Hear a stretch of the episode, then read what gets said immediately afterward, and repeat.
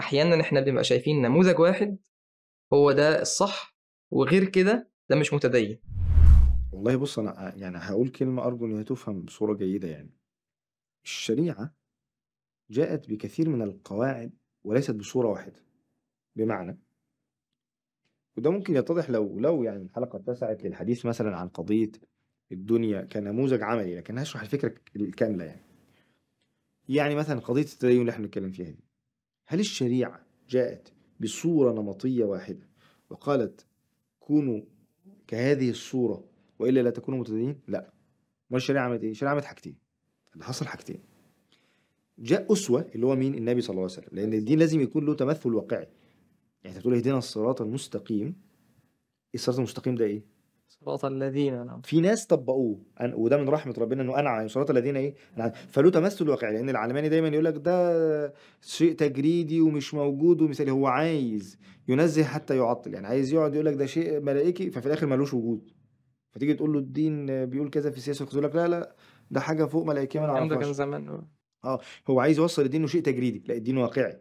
وله تمثلات واقعية وأسوته النبي صلى الله عليه وسلم. لنا أسوة وكان صحيح الخليدي له يعني شرح رائع لمعنى الأسوة وإن وإن ده نوع من ال...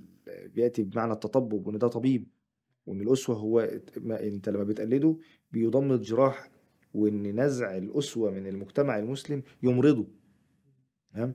مش فاكر أظن في كتاب الأتباع والمتبوعون بدأ شرح الفرق بين الأسوة والقدوة. طيب نرجع تاني. الشريعة عملت حاجتين. عندك أسوة ليها تمثل واقعي طبقت ده. بس الأسوة دي اللي هو النبي صلى الله عليه وسلم كان عنده مقدرة غير اللي عندك فطبق الدين كله بالعرض. أنت مش هتعرف تعمل ده. تمام؟ دي أول حاجة. طيب أنا بقى الشريعة عملت لي إيه تاني؟ اديتك قواعد عامة. قالت لك مثلا يعني هديك مثال. واحد عايش حياة عادية أو عايش حياة زوجته وأولاده وأرضه. تمام؟ زوجته شهوته الحلال أولاده الجيل اللي هو عايز يعني عايش مع أولاده بيحبوه وأرضه دنيته. تمام؟ حس إن الثلاثه دول بيشغلوه. فراح قعد في بيته حس إنه منافق. بدأ هنا هيظهر تصور عن التدين إن التدين إن أنا ما أقعدش هنا. ده مين؟ سيدنا حنظلة. قال نفق حنظلة. وطلع يبكي في الشارع. هنا بقى هيبدأ تصور عن التدين. الله أعلم صح ولا غلط بس هيبدأ تصور إن الحياة دي غلط أنا هسيبها. عدى سيدنا أبو بكر لا حنظلة بيبكي. بتبكي ليه يا حنظلة؟ قال له نافق حنظلة. قال له ليه تقول على نفسك كده منافق؟ هو دلوقتي حنظلة بيقول أنا مش متدين صح. تمام.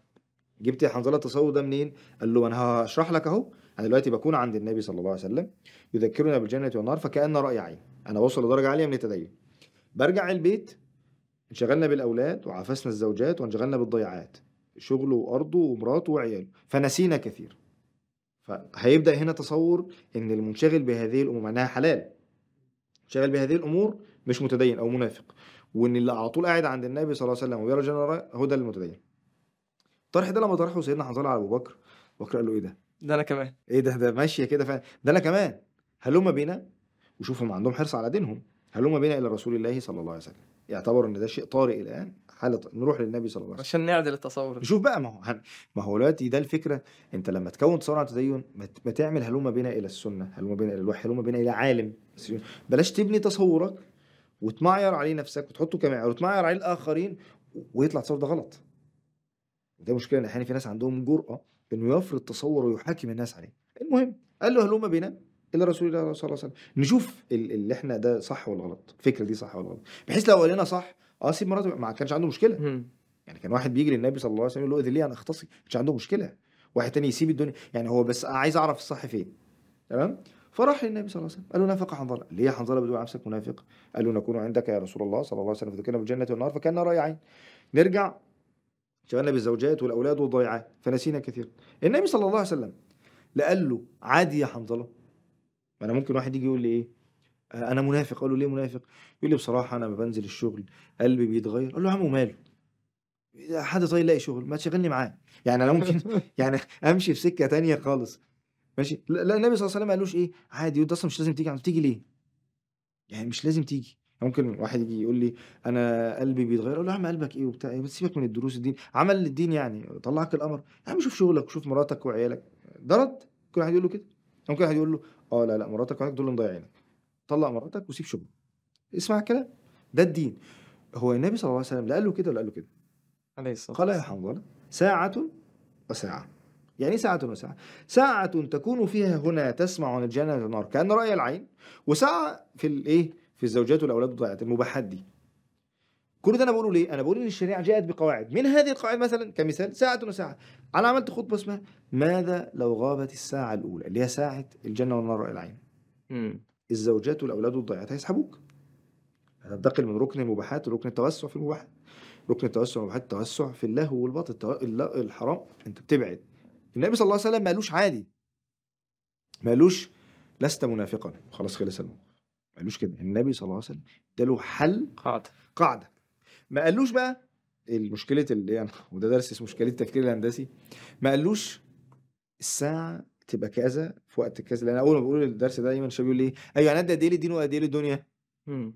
لأ دي قاعدة عامة أنت بتفصلها حسب مقاسك.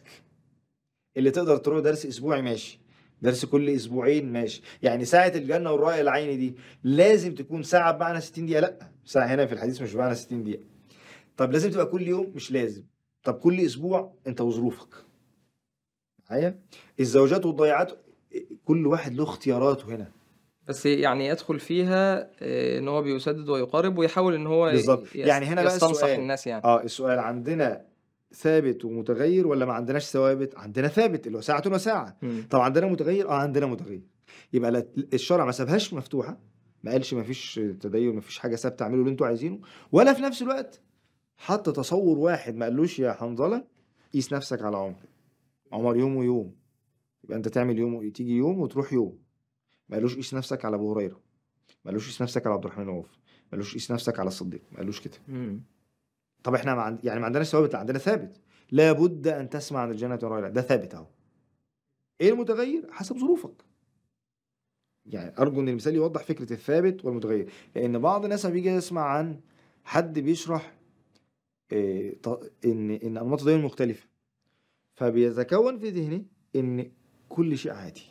وإن في سيولة تامة وإن ما فيش مكون صلب زي لا في مكونات صلب زي أمال يعني أمال فين الفرائض وفين الوحي وفين العلم؟ فين ده؟ إزاي يعني مش موجود؟ لا ده صلب. بيختلف وبيتنوع نسبه أحجامه إيه، مش كله عند بعض الناس يعني ده هنا الاختلاف. واضح الفكرة؟ يبقى اذا هل الشريعة جاءت بنمط ثابت؟ الإجابة قد تكون نعم وقد تكون لا. لما بقول لا هذا لا يعني أن الشريعة لم تأتي بثوابت جاءت بثوابت.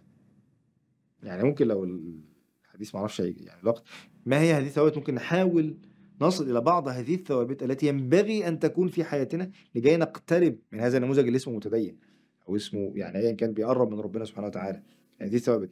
لكن آه، اللي حاولوا يقربوا في وجود هذه الثوابت تنوعوا؟ نعم تنوعوا. زي ما أنت ذكرت جزاك الله خير ان كان في اختلاف في الصحابة.